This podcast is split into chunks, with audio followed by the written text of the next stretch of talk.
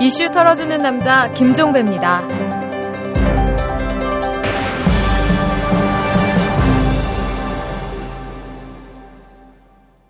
2월 27일 월요일에 보내드리는 이탈남입니다. 이런 경우를 적반하장이라고 해야 하나요? 아니면 후안무치라고 해야 하나요? 어찌 보면 둘을 나누는 것 자체가 무의미해 보입니다. 후안무치하니까 적반하장을 하는 거겠죠? 이 강용석 의원이 강변을 했답니다. 박원순 서울시장 아들 병역 의혹을 제기했다가 헛발질로 판명이 나자 의원직을 사퇴하겠다고 밝혔던 그 아니었습니까?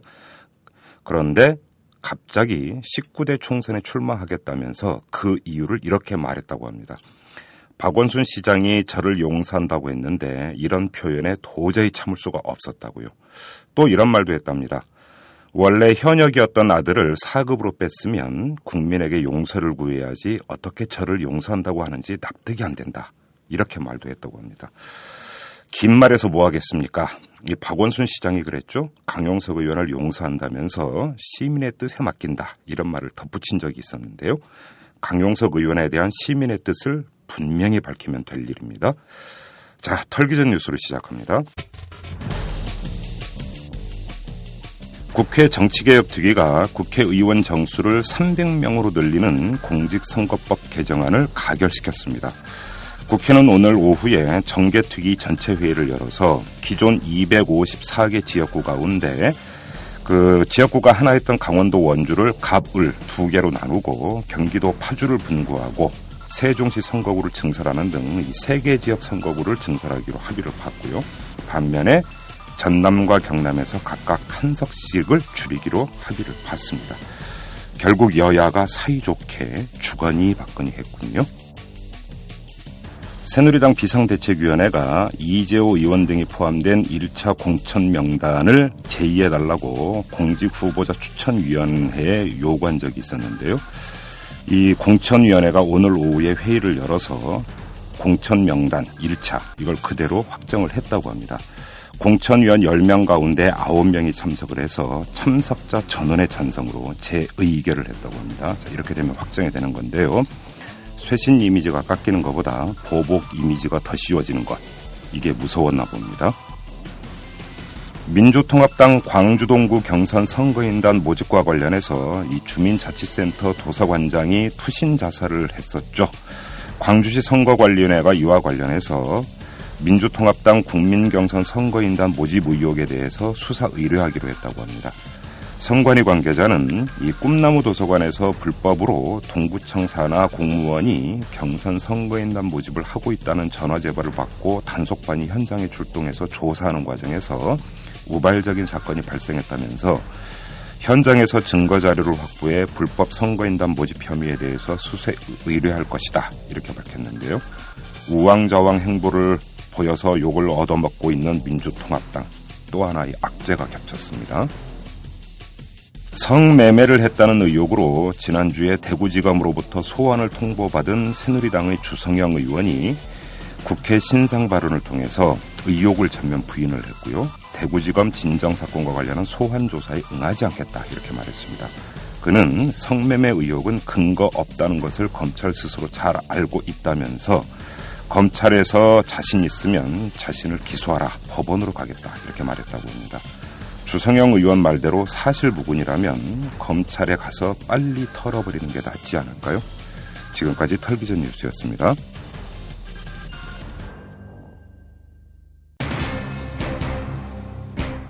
재단이 어, 적립금을 불법으로 어, 무단 투자하여서 지금 지금 250억의 손실을 어, 일으키고 있다는 것을 발견하고 어, 제 교과부와 강서원에 고발을 한 상태입니다. 영업 비밀이니 학생들이 그런 거 알 필요 없다느냐 하면서 일절 비공개하는 것은 매우 반격적인 처사라고 보고 있습니다. 재단이 학교에 도움을 줘야 되죠. 학교로부터 재단이 도움을 받겠다고 그렇게 하면 그 잘못된 거지 사실은. 대학 등록금 문제, 뭐 이젠 입이 아플 정도로 숱하게 운이됐던 문제죠. 근데 이 문제를 낳는 원인이 있습니다. 여러 가지가 있지만 그 맨 앞자리에 있는 게 바로 사학재단 문제일 겁니다. 이들의 투명하지 않고 부실한 이 재정 운영이 등록금 문제를 낳는 주 요인 가운데 하나다. 이렇게 봐도 무방할 듯 싶은데요. 실제로 사학재단이 주식 투자에 나섰다가 큰 돈을 잃었다라는 뉴스 여러 번 나온 게 아니었었죠.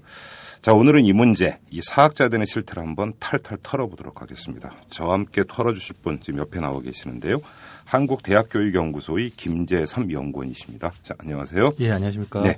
일단 지금 당장 불거진 게 고려대학교 문제인데요. 지금 이 고려대학교 재단이 주식 투자에 나섰다가 100억 원대의 손실을 봤다 이런 지금 보도가 나오고 있습니다. 일단 이 내용부터 좀 일단 추려 주시겠습니까?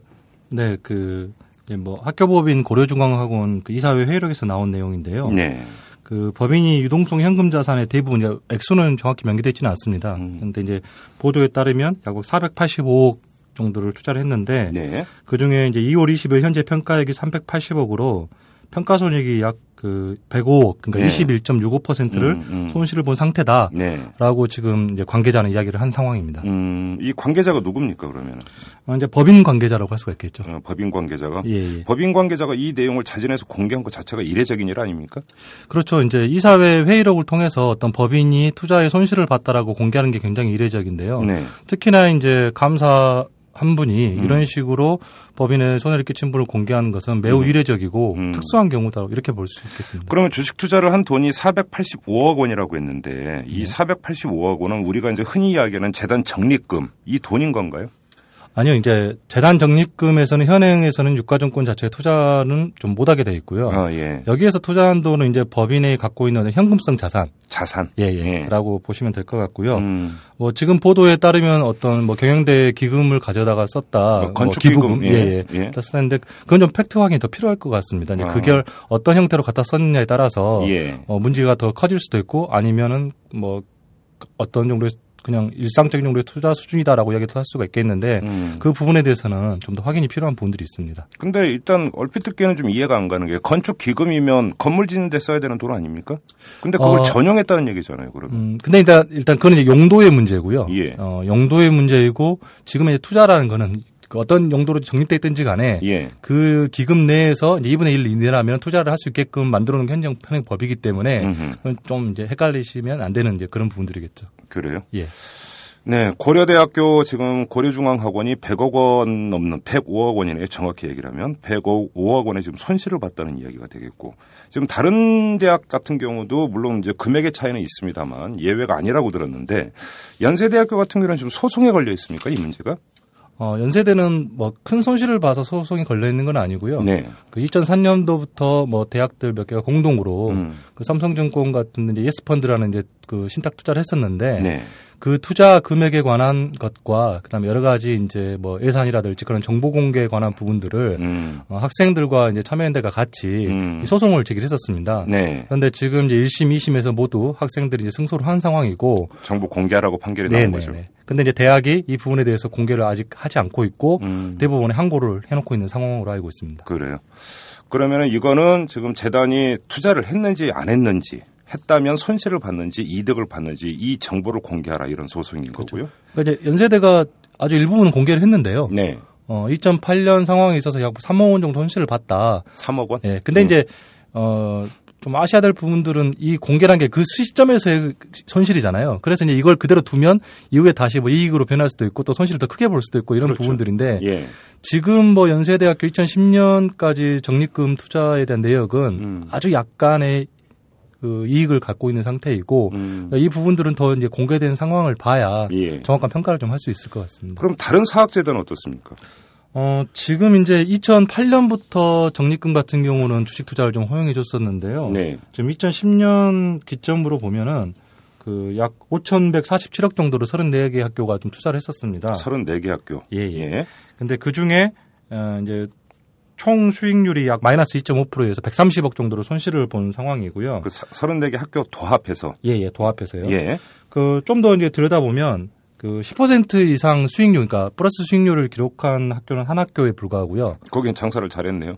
네 네 네. 플러스 수익률이면. 근데 이제 투자한 금액 자체가 얼마 되지 않아 가지고 아, 예, 예. 수익률 자체 예. 한 학교밖에 안 되고 예, 예. 아무튼. 그다음에 5% 이상 수익을 거둔 학교가 4학교. 음. 또 반면에 마이너스 10% 이상을 기록한 학교는 10학교 정도가 됩니다. 어, 그래요. 그러니까 이게 총 손실로 따지더라도 2009년에는 약 84억 손실이었는데 네. 2010년에는 130억으로 더 커졌기 때문에 예. 어, 갈수록 손실이 늘어나고 있다. 어허. 이렇게 봐도 될 것 같습니다. 근데 지금 관심사는 사학 재단이 자기네 돈을 가지고 굴려 가지고 뭐 주식을 투자를 하든 말든 네. 거기서 손실을 보든 말든 사실은 국민 입장에서는 별로 그건 주된 관심사가 아니죠. 중요한 거는 대학 등록금과 연계 문제 아니겠습니까? 그렇습니다. 사학재단이 만약에 주식 투자를 해서 손실을 봤다면 혹시 그 손실분을 메우기 위해서 등록금을 가지고 어떻게 하는 건지 혹시 이득을 봤다면 이제 재단 전입금이라는 게 있으니까 학교에 그 전입금을 내서 등록금을 조금이라도 낮추게 해 주는 건지 이게 관심사 아니겠습니까? 그렇죠.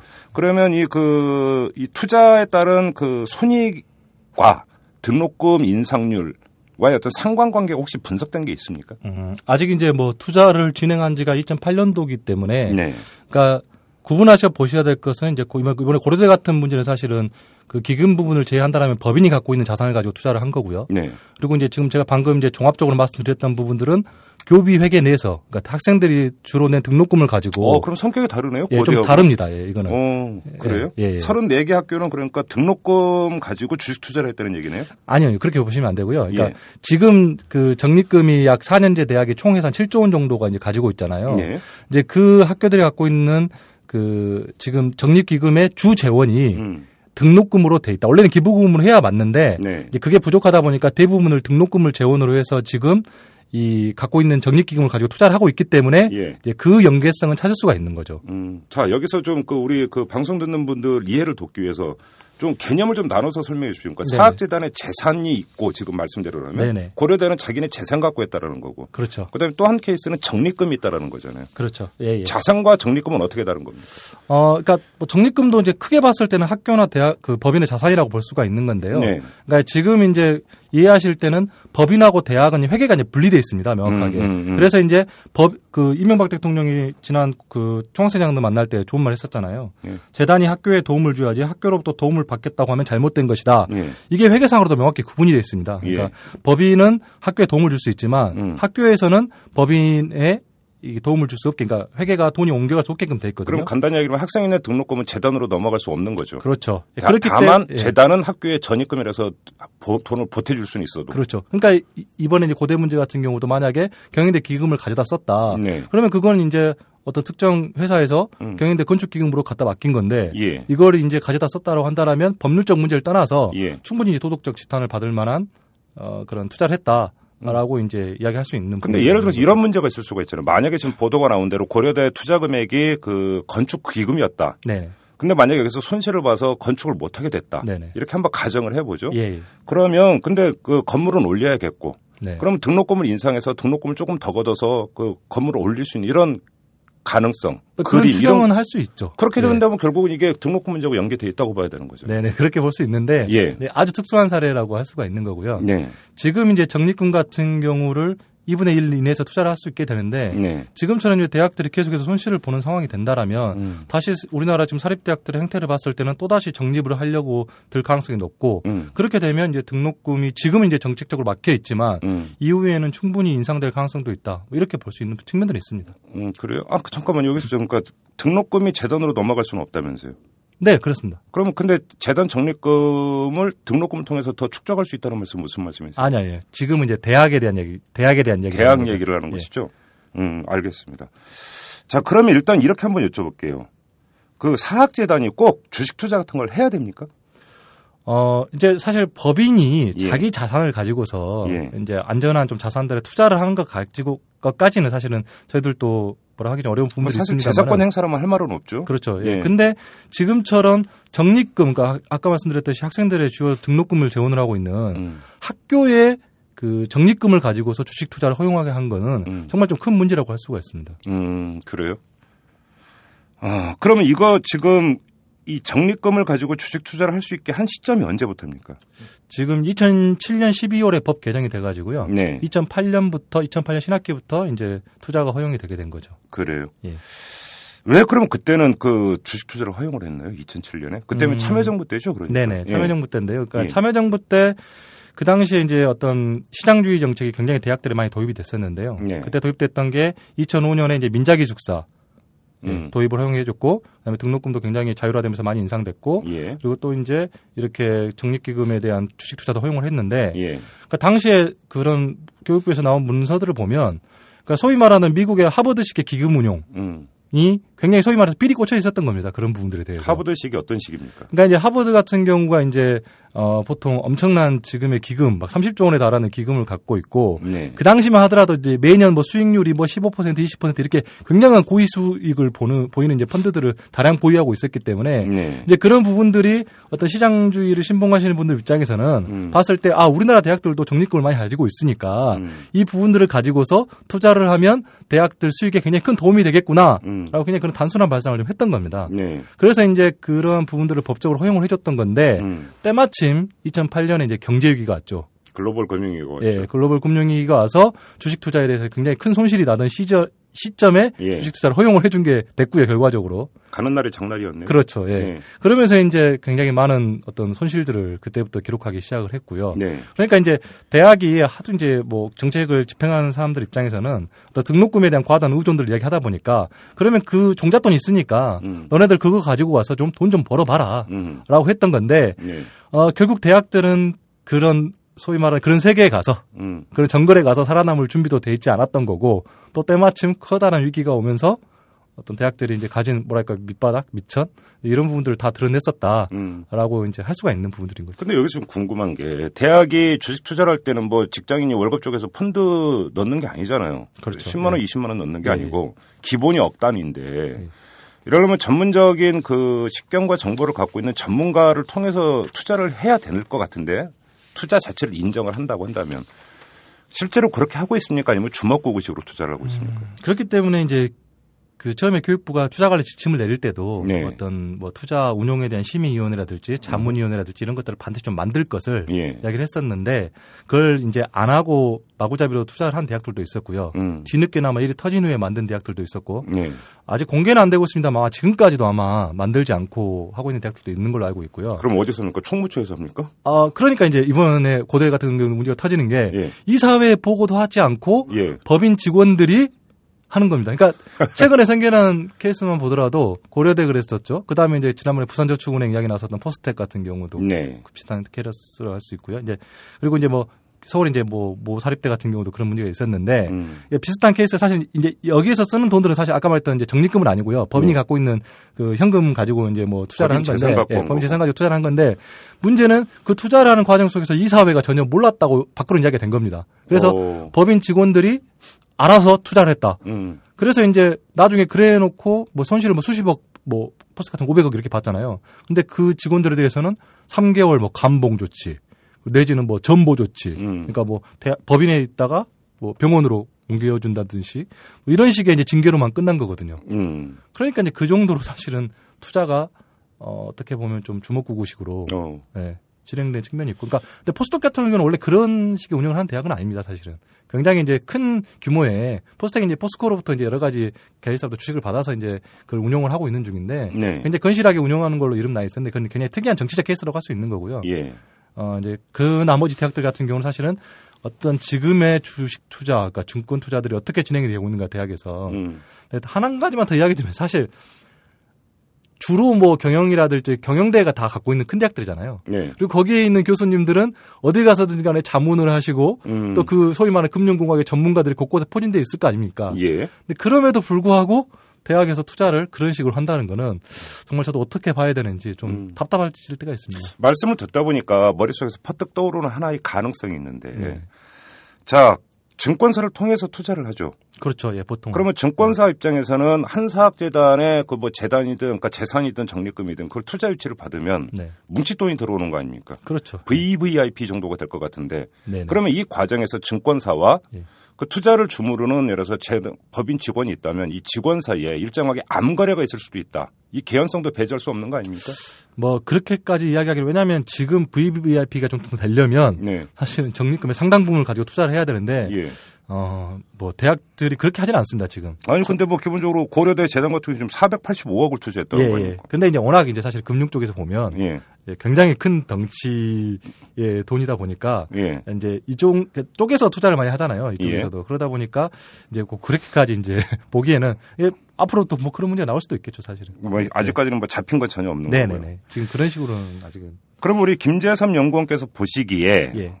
그러니까 사학재단이 이런 그 리스크가 큰 주식 투자를 하는 것이 어떻다고 보십니까? 인정될 수 있는 문제라고 보십니까? 아니면 이건 근원적으로 차단을 해야 되는 문제라고 보십니까? 음, 제가 보기에는 예. 적어도 적립금 가지고 주식 투자하는 부분들은 음. 2007년 맞 2007년 2008년 이전과 같이 예. 명백하게 규제를 해서 예금 등으로만 예치할 수 있게끔만 음흠. 법령을 교주, 다시 개정을 해야 한다고 저희는 그렇게 보고 있습니다. 적립금의 경우에는. 네네. 근데 이제 적립금이 출처라고 그런 것이 학생 등록금일 수도 있는 거고. 대부분이 그렇죠. 그렇죠. 예. 근데 이제 뭐 그런데 이제 사학 재단이 갖고 있는 재산, 예를 들어서 네. 자기들이 갖고 있는 땅인데 그걸 담보 잡혀서 대- 대출을 받아서 주식 투자를 한다. 네네. 이런 건 상관없다는 말씀이신가요? 아니요, 상관이 없지는 않은데요. 예. 이제 그런 부분들에 대해서는 사실 투자 자체를 원천적으로 막아야 된다. 이제 법인에 대해서는 그렇게 이야기하기 좀 어려운 부분들이 있고요.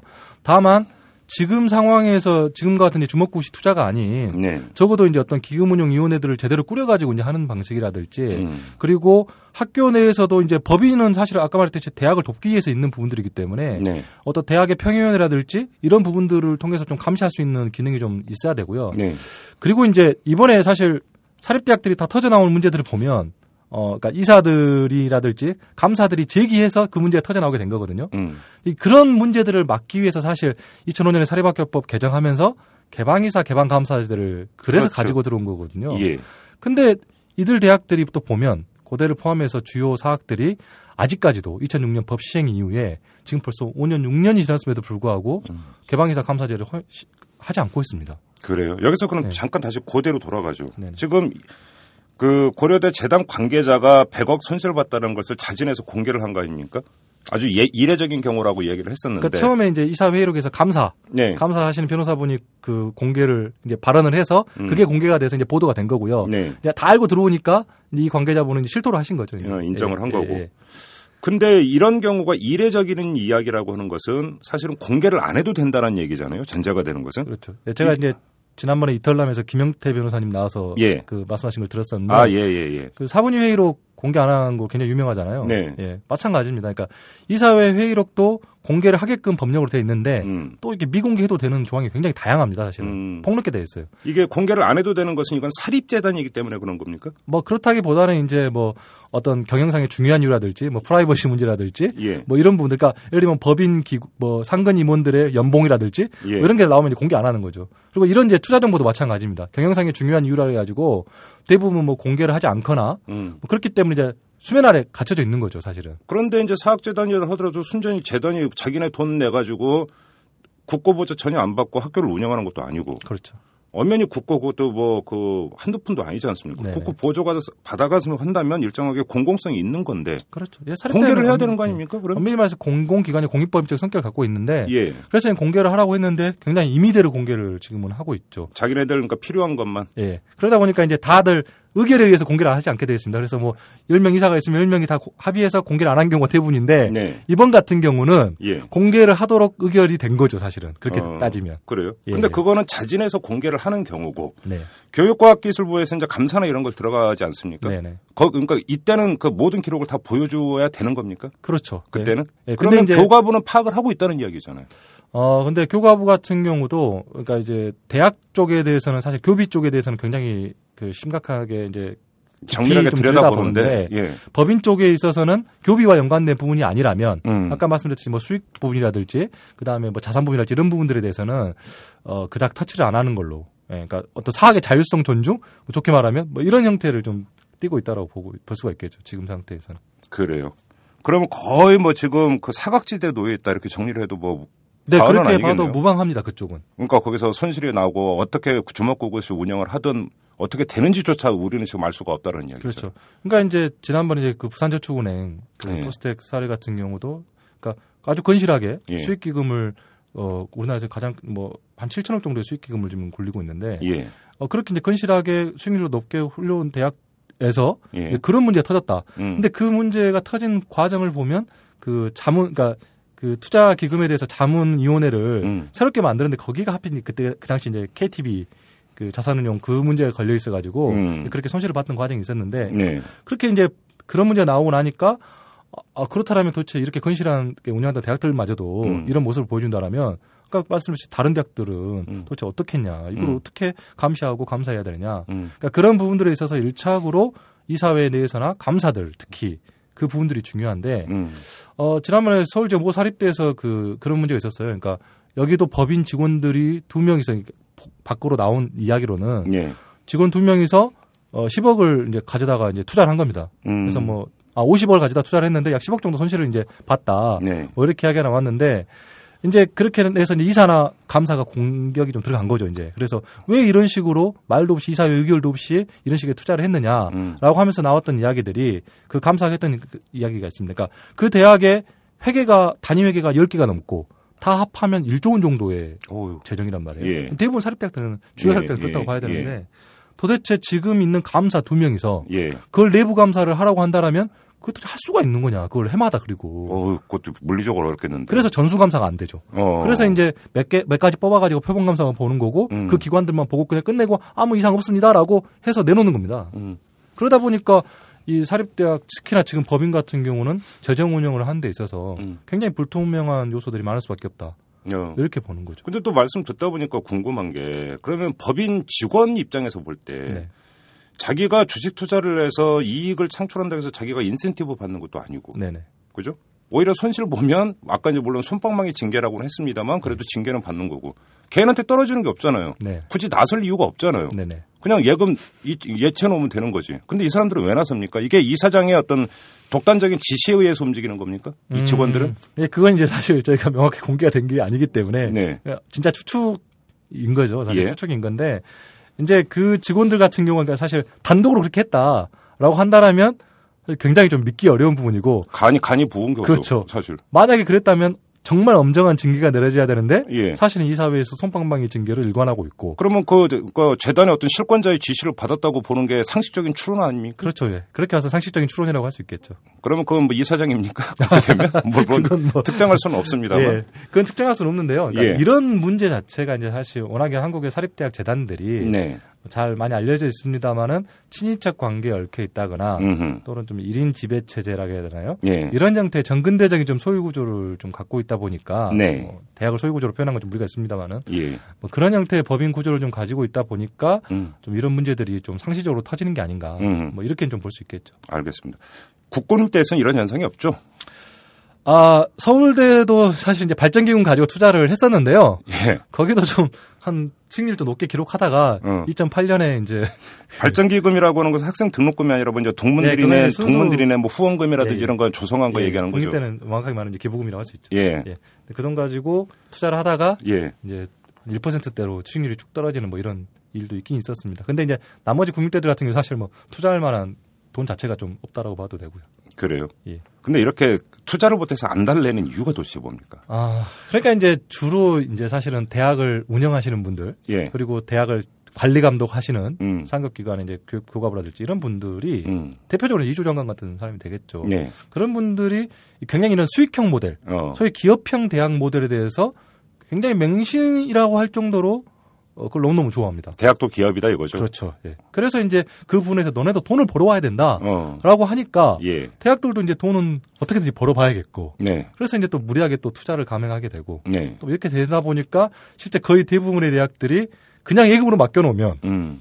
그럼 저희 개인 통장들도 맡겨놓으면 한 3% 4%는 나오지 않습니까? 정기예금 맡겨놓으면. 근데 또 이제 이자 떼가잖아요. 예. 그러니까 거의 뭐 제로금리다 이런 얘기도 나오는 근데 거죠. 이제 그- 그래도 덩어리가 크니까 예. 그렇게 맡겨놓으면 조금이라도 나올 텐데 음.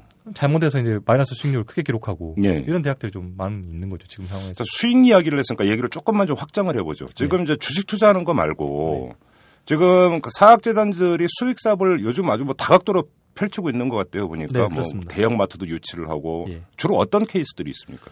어 일단은 크게 보면 이제 두 가지 정도로 할 수가 있는데요. 네. 하나는 이제 대학 내부에서 어떤 각종 뭐 기업이라든지 아니면 그런 뭐 대기업 프랜차이즈들 음. 이런 형태로 이대 ECC 같은 경우 지하 캠퍼스 같은 경우 있잖아요. 예. 거기에 이제 수많은 프랜차이즈들이 들어와 있는데 그런 식으로 해서 이제 뭐 임대료라든지 음. 그렇게 하는 방법이 있겠고 또 다른 형태로는 방금 말씀하셨다시피 뭐 아예 이제 뭐 대형 유통 유통을 유치한다든지 뭐 예를 들면 부산대 같은 경우 앞에는 그 쇼핑몰을 하나 지금 민자로 만들어 가지고 음. 그렇게 운영을 한다든지 대학 소유의 땅을 그러니까 임대를 줘가지고 그렇죠. 거기에 이제 대형 마트나 이런 걸 세우게 해서 예, 예. 임대로 따먹고 이러는 예, 거죠. 예, 예. 근데 그게 이제 지금은 많지 않는데 처음에는 굉장한 수익 모델로 꼽혔었는데 예. 사실은 또 그만큼 이제 리스크도 갖다 보- 갖는 거다 보니까 아 그런가요? 예, 그렇죠. 음. 근데 그러면 우리나라의 경우는 그렇다 치고 외국 같은 경우는 사학재단이 수익을 어떻게 창출합니까?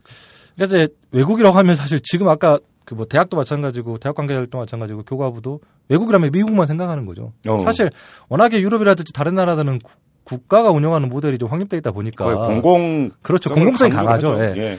그러니까 미국에서도요 산학협력이라든지 기부금으로서 수익을 크게 올리는 대학은 사실 몇십 개에 불과합니다. 음. 소위 우리가 말하는 이제 아이비리그 대학들 네. 그들 대학들이 사실 돈을 벌어온 과정도 역사적으로 보면 굉장히 사실 좋지만은 않죠. 음. 그러니까 7, 80년대는 어떤 군수 산업, 어. 그렇죠. 60년대부터 시작해서 예. 그런 형태 아니면 그리고 이제 90년대, 2000년대 넘어오면서부터는 소위 말하는 이제 금융공학을 예. 활용한 음. 여러 가지 수익 모델들을 창출하면서 예. 실제 돈을 굉장히 많이 벌어왔던 건 사실이죠. 그들 어, 대학들이. 어, 어. 근데 그게 아주 특정한 케이스인데 예.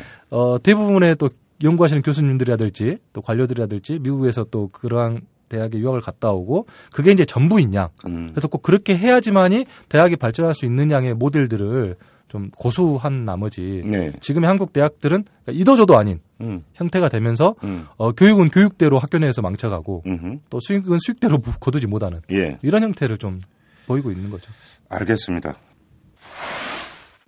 데일리 팟캐스트 방송 이슈 털어주는 남자는 월요일부터 금요일까지 매일 오후 5시 30분 아이튠즈에 업로드됩니다. 스마트폰에서 다운로드 하시거나 아이튠즈 또는 오마이뉴스 이털남 페이지를 통해서도 쉽게 들으실 수 있습니다. 털게 참 많은 세상이죠? 트위터 아이디 오마이탈탈로 많은 물음표 던져주세요. 이털남 아저씨가 시원하게 털어서 느낌표로 만들어드립니다. 지금 어, 한국대학교육연구소의 김재삼 연구원과 함께 이 사학재단의 수익사업 실태를 털어보고 있는데요. 말씀을 듣다 보니까 한 가지 이제 그 물음표가 꽂히는 게 있습니다. 대학 등록금 문제가 나올 때마다 하는 이야기가 뭐냐면 재단 전입금이 거의 없다. 재단이 제 역할을 안 한다 이런 지적을 항상 했습니다. 네. 그러니까 일단 그거 하나를 가름해 놓고 또 하나의 문제가 있습니다. 지금 저 쭉 얘기를 하면서 사학재단이 그렇게까지 수익 사업에 혈안을 낼 이유가 있겠느냐라는 이야기를 했습니다. 네. 그럼 이 두 가지가 사실 일정하게 충돌할 수가 있습니다. 왜냐하면 사학재단이 수익을 그러니까 많이 내면 전입금이 많아질 수가 있는데 네. 수익을 많이 내지 말라라는 얘기는 전입금이 줄어들 수 있다. 이론상으로는 이런 얘기가 성립이 되잖아요. 네. 그렇죠. 이 모순 관계를 어떻게 해소를 해야 됩니까?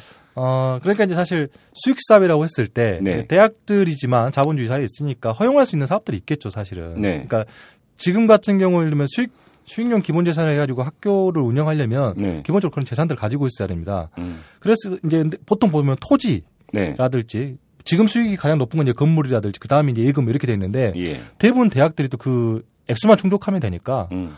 어 그들 대학들이 또 갖고 있는 건 대부분 토지로만 갖고 있고 뭐 이렇게 돼 있거든요. 땅. 예. 예. 그러니까 이제 뭐 돈이 되는 건물이라든지 예. 그다음에 현금이라든지 이렇게 자산을 좀 바꾸고 예. 그리고 지금 보면은 그 수익용 재산에 넣어놓지 않고 예. 어떤 수익 사업체들에서 운영하고 있는 또 자산들이 있어요. 뭐 기업이라든지 뭐 흔히 말 장례식장이라든지 그다음에 현금 자산이라든지 예. 이런 부분들이 또 나름대로 큰 대학들 많이 갖고 있습니다. 음. 뭐 그런 부분들을 실질적으로 도움이 될 수 있게끔 음. 어 수익용 기본 재산을 이런 걸로 변화를 좀 해가지고 네. 재단에 들어갈 수 있는 그 중요한 거는 지금 갖고 있는 재산을 가지고서도 어 큰 규모의 대학들 같은 경우는 대학에 좀 더 투자할 여력이 있냐 없냐 이것도 중요하겠잖아요. 네. 그런 여력이 있다고 보는 겁니다. 예. 그런데도 불구하고 그렇게 하지 않고 있는 거죠. 어. 그리고 나서 어떤 수익 모델이라는 거는 내가 크게 책임지지 않아도 되는 부분이라든지 음흠. 그리고 어떤 법인에서 어, 투자를 해가지고 법인이 보유할 수 있는 재산들 네. 이쪽에 한해서 굉장히 또 열심히 하려고 하는 음. 또 이런 경향들이 있는 거죠. 그러니까 정리를 하면은 지금 대학, 그러니까 사학재단의 수익 사업 자체가 잘못된 게 아니라 그렇죠.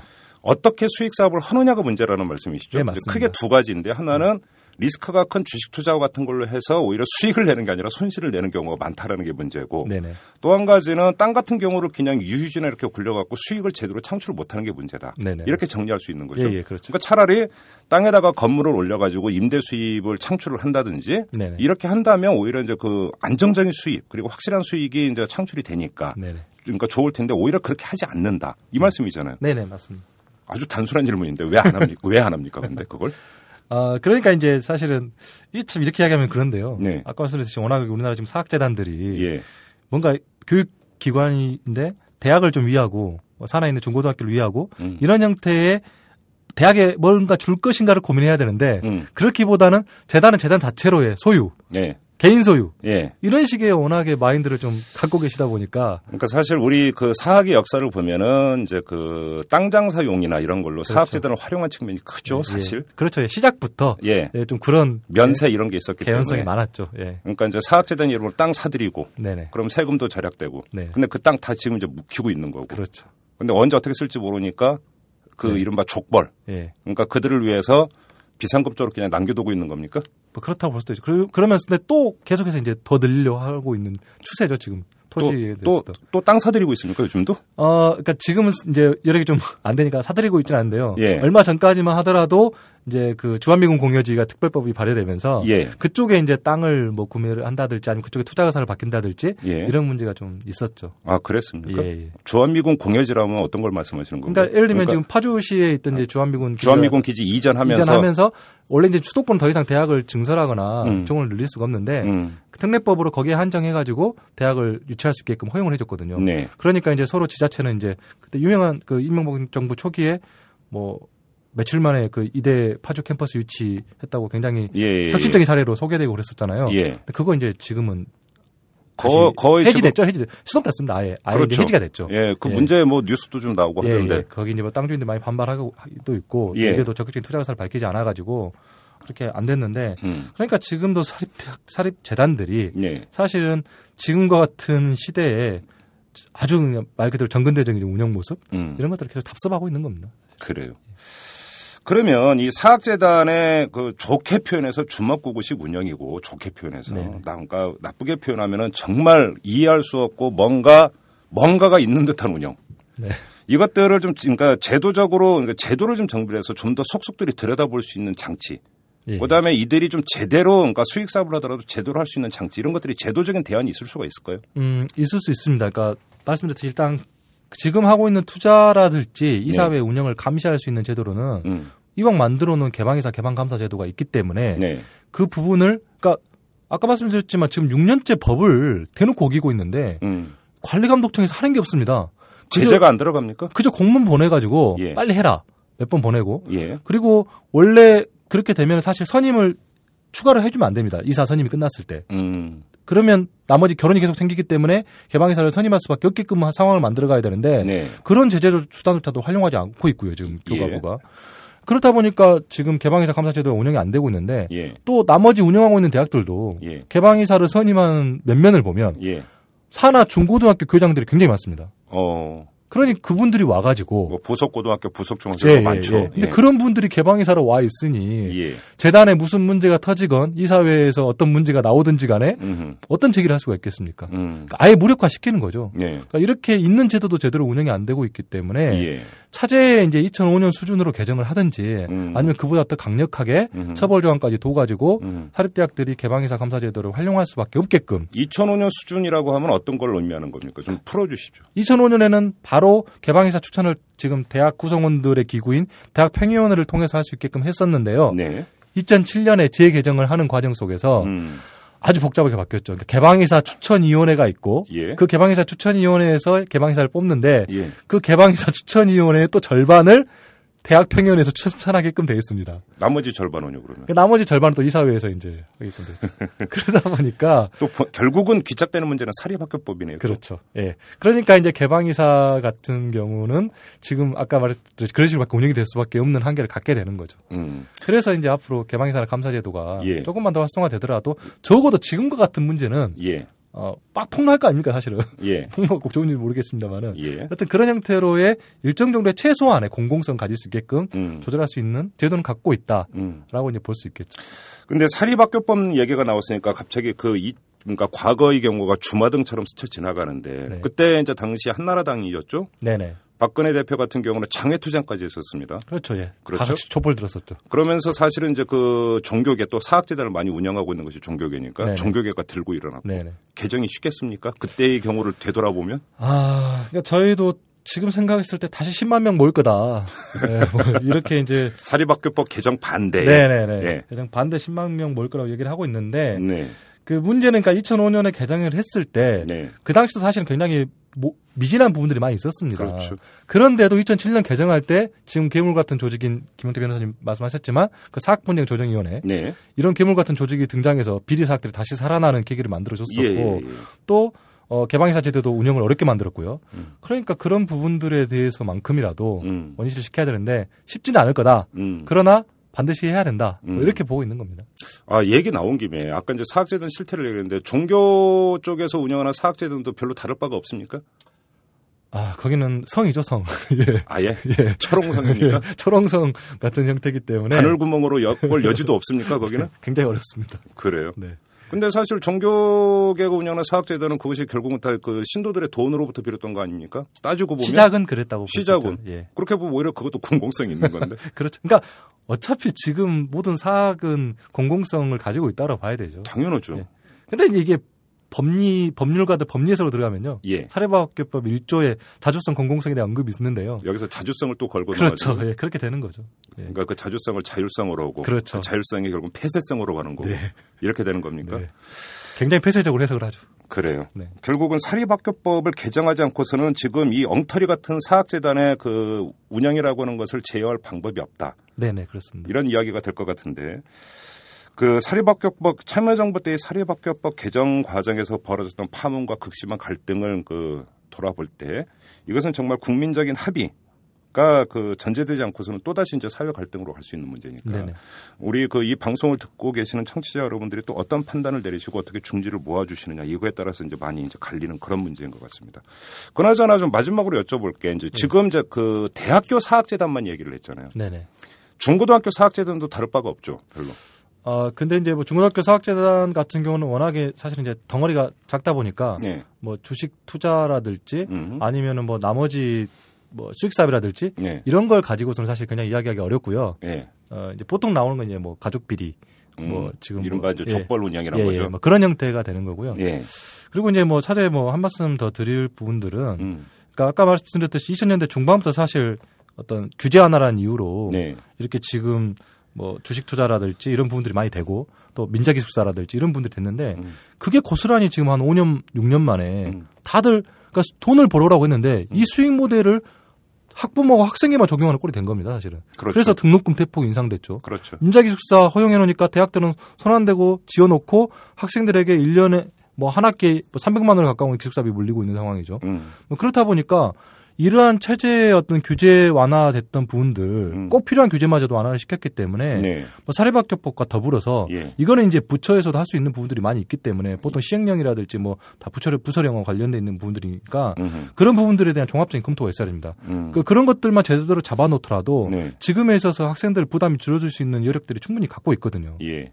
그래서 그런 부분들에 대해서 좀 더 검토가 있어야 결국은 됩니다. 대학 교육의 시장 논리를 접목한 것 자체가 문제라는 말씀이시잖아요. 그렇죠. 어느 정도 해야죠. 근데 이제 이게 다 풀어놓고 네. 지금 이제 나머지 이명박 정부가 하면 정말 잘하는 게 있습니다. 규제 하나는요. 저희도 가끔 이제 자료 봐, 봐- 자료 잘 보면 100가지 과제가 있는데 98가지 완수됐다. 어, 어. 이렇게 막 자료가 오고 이러거든요. 대단한 거죠, 그러면. 규제 완화와 네, 관련해서. 규제 완화 관련해서는 예. 거의 완벽하게 하고 있습니다. 그런 부분들은. 음. 그렇기 때문에 이게 이제 알게 모르게 그냥 허용된 부분들이 많이 있어가지고 예. 나중에 이걸 다시 바로잡는 데만 해도 굉장한 좀 노력이 필요하겠다 이렇게 이제 보이는 거죠. 규제를 풀기는 쉬워도 풀었던 규제를 다시 조이는 건 참으로 어렵잖아요. 네 맞습니다. 그게 참 현실적으로 어려운 문제인데 다시 한번 말씀드립니다만 결국은 결론은 다시 사립학교법입니다. 네 맞습니다. 자, 우리 청취자 여러분들 여기에 좀 관심을 좀 쏟아주시기 바랍니다. 자, 지금까지 이 사학재단의 이 수익 창출 과정에서 빚어지고 있는 문제를 중심으로 사학재단의 실태를 털어봤습니다. 자, 김재삼 연구원님 고생하셨습니다. 예 감사합니다. 여러분께서는 오마이뉴스가 만드는 데일리 팟캐스트 방송 이슈 털어주는 남자 김종배입니다를 듣고 계십니다. 트위터 아이디 오마이털털로 좋은 의견 보내주세요. 이털남 아저씨가 탈탈 털어드리겠습니다. 거듭 확인합니다. 이 문제의 발단은 정치이고 문제 해결의 종착점도 역시 정치입니다. 사학재단의 부실 투자 연원이 교육부의 투자 허용 조치에 있다면 그것의 해결책 또한 이 사립학교법 개정에서 찾아야 하니까요. 미우나 고우나 정치는 우리 삶의 일부입니다. 지금까지 이탈남 김종배였습니다.